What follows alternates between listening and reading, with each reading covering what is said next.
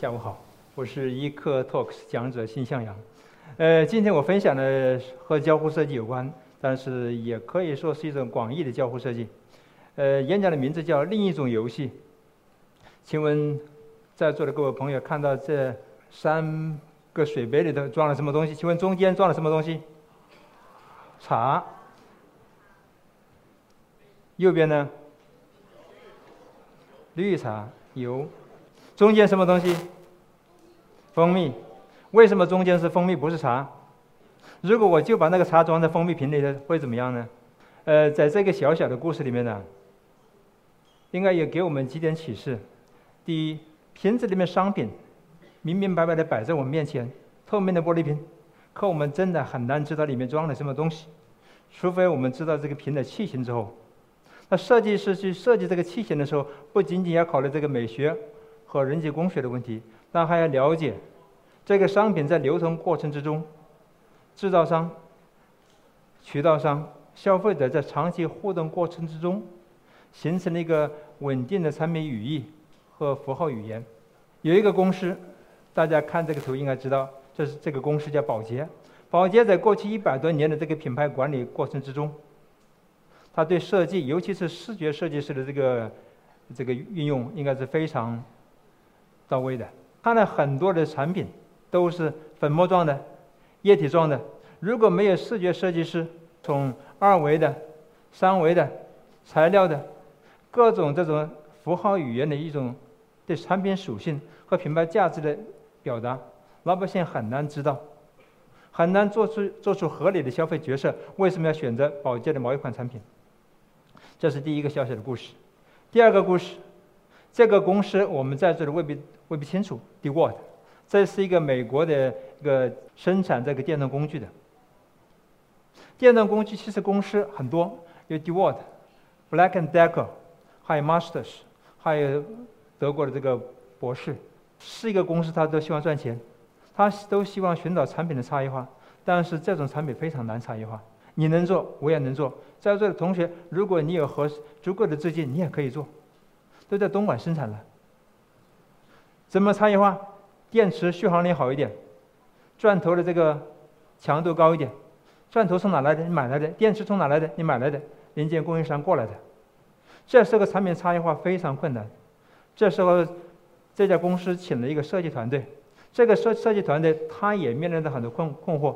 他做了一件什么事情？跟踪这些使用者，在跟踪的过程之中，发现很多使用这电动工具 是给别人做个小装修、小维修的这些这些人，开这个皮卡车，后面放着这些工具，每天必带的。同时，他发现另外一个非常奇怪的现象：除了这必带的几几大件之外，他一定还还会带一个收音机。为什么？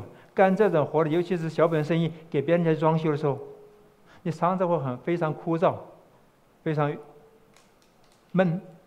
然后他会放个大的收音机摆在旁边，但是问题在在这里。 这个收音机一年平均下来，重新买四个。为什么？收音机是给家里客厅用的，一到那里很容易坏，灰尘大了，不小心石头、木头磕到了。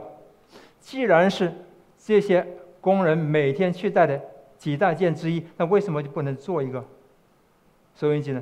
这个收音机后来变成 DeWalt 卖的最好的一款产品，而且有知识产权的保护。这第二个故事，再看另外一个东西。 这个在座的一看就知道是几款电视。当时有黑白电视的时候，一个最兴奋的时候，当黑白电视一条一条，终于出现了雪花点变成变成头像了。但后面到八九十年的时候，我们开始出现了有线电视。老百姓关心的，尤其小朋友关心的，不是我们家电视多大，更关心的是我们家有几个频道，不再只是中央台和辽宁台、中央台和安徽台了。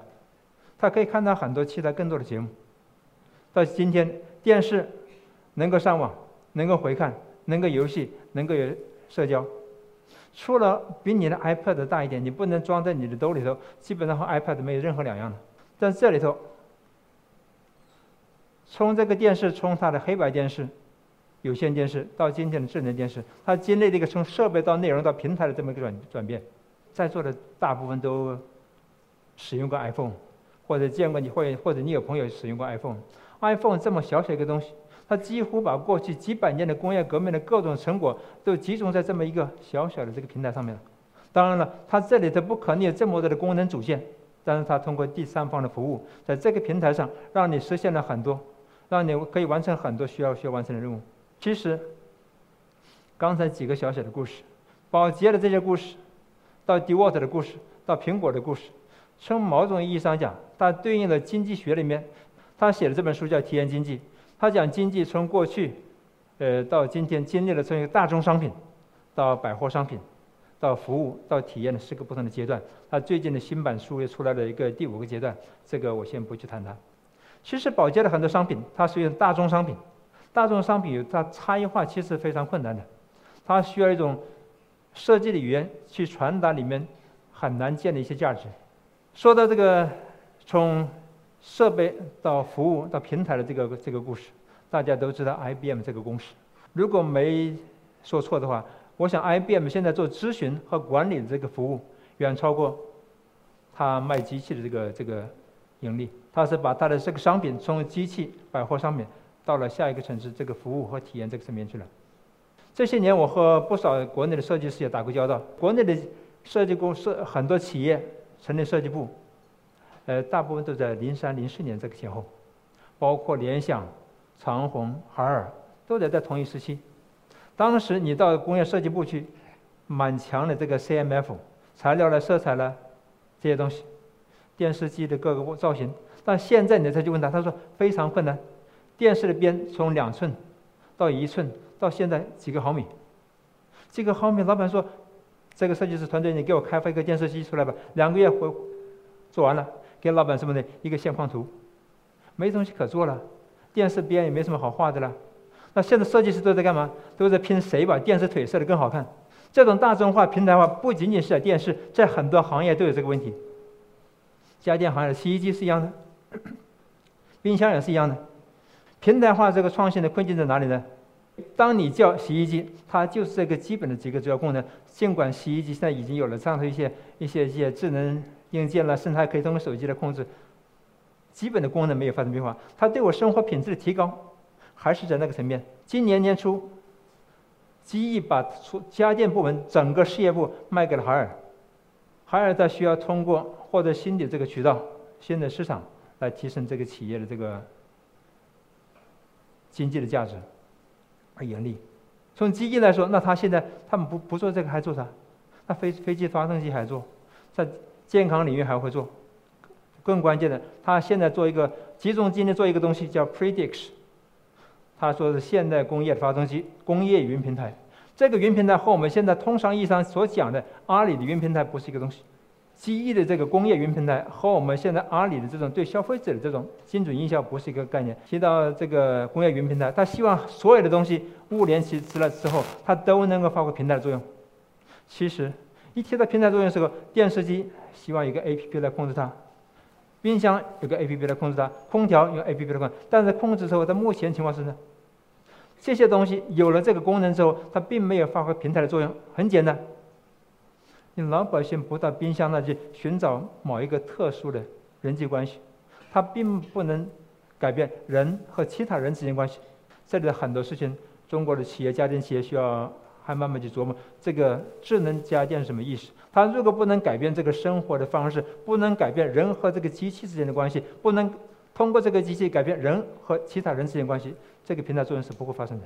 这个是我交互设计一些东西，呃，讲这个平台怎么去发生，这个用户粘性怎么去发生，包括交互。实际上呢，它管的是一个策划人和其他物之间的关系，人与人、人和物、人和环境，甚至和某一个组织之间的互动。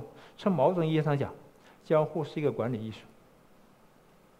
很多人不太理解，你使用这个手机做一件做一件事情，这个包括付付费也好，包括你微信和别人通讯也好，你先打开哪个，中间经过几个不同的界面，这个界面的路径怎么样？在不同的这个路径的不同的这个节点，它应该有哪些视觉的符号，有哪些的这个叫提示，告诉你应该做哪一件事情。其实它是个管理艺术的。广义的交互，它既是人和人际界面，同时又是人和其他其他的社会，包括物理环境之间的一个一个宏观的互动过程。交互设计和传统工业设计相比，它从设计的对象从物到了设计行为，从关注功能到体验，最终这个对象从原来的商品、产品变成了服务了。其实这个公司都知道苹果，苹果你从原来做做电脑开始，到 iPod 完成了从设备到内容的转变。苹果公司这个这些年的发展很典型的从设备到内容到平台。这里的回到刚才 G E 这个话，呃，再展开一点，用另外一个非常重要的这个，这个算是经济学的理论，简单线性模型。简单线性模型讲什么东西呢？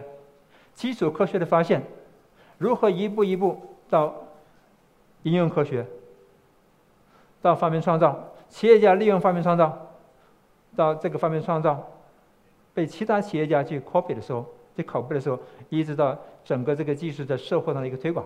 这里面最终思考的问题是这个科学如何转化成生产力和商业。如果当一个公司它的定位是在第三个步骤的时候，它关注很多方面创造，然后把它自己方面创造转化成产品商品的时候，它有很多很奇怪的机会。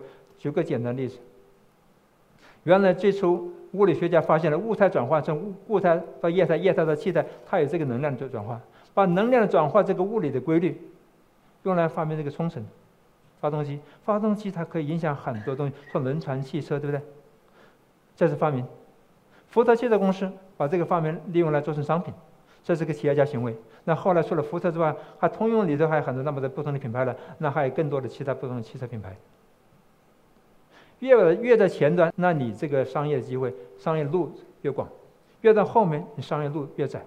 尤其到第四个阶段的时候，你作为一开始进入这个行业，你是先入者、先行者，你这个盈利空间比较大。当你后面去模仿的时候，你的空间会越来越小。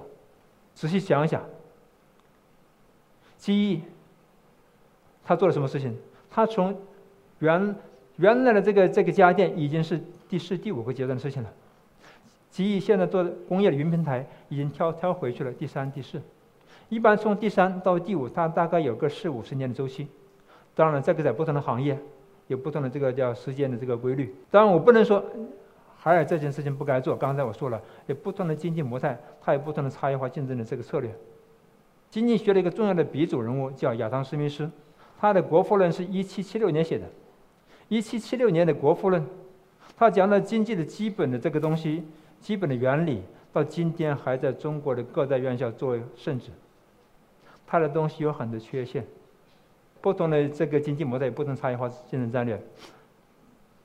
在一段的时间之内，你可以选择一一种策略，你可以做第四，也可以做第五。G E站在它这个语境下面，在美国这么一个公司，在它过去，你看 G E是在纽约交易市场开始以来唯一一家从当时。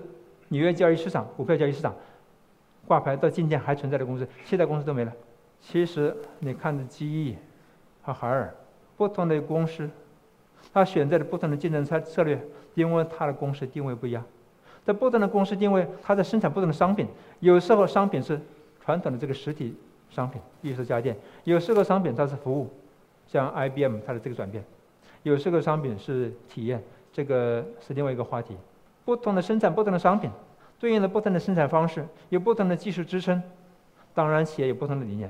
真正到到到后面，如果你想让设计进入到更高层次的这个叫决策，想设计师从一个设计总监、公司的中层到公司的高层，一定要一定要理解真正的管理学、真正的经济学，因为最终你要你的决策影响的是企业组织的变化。谢谢。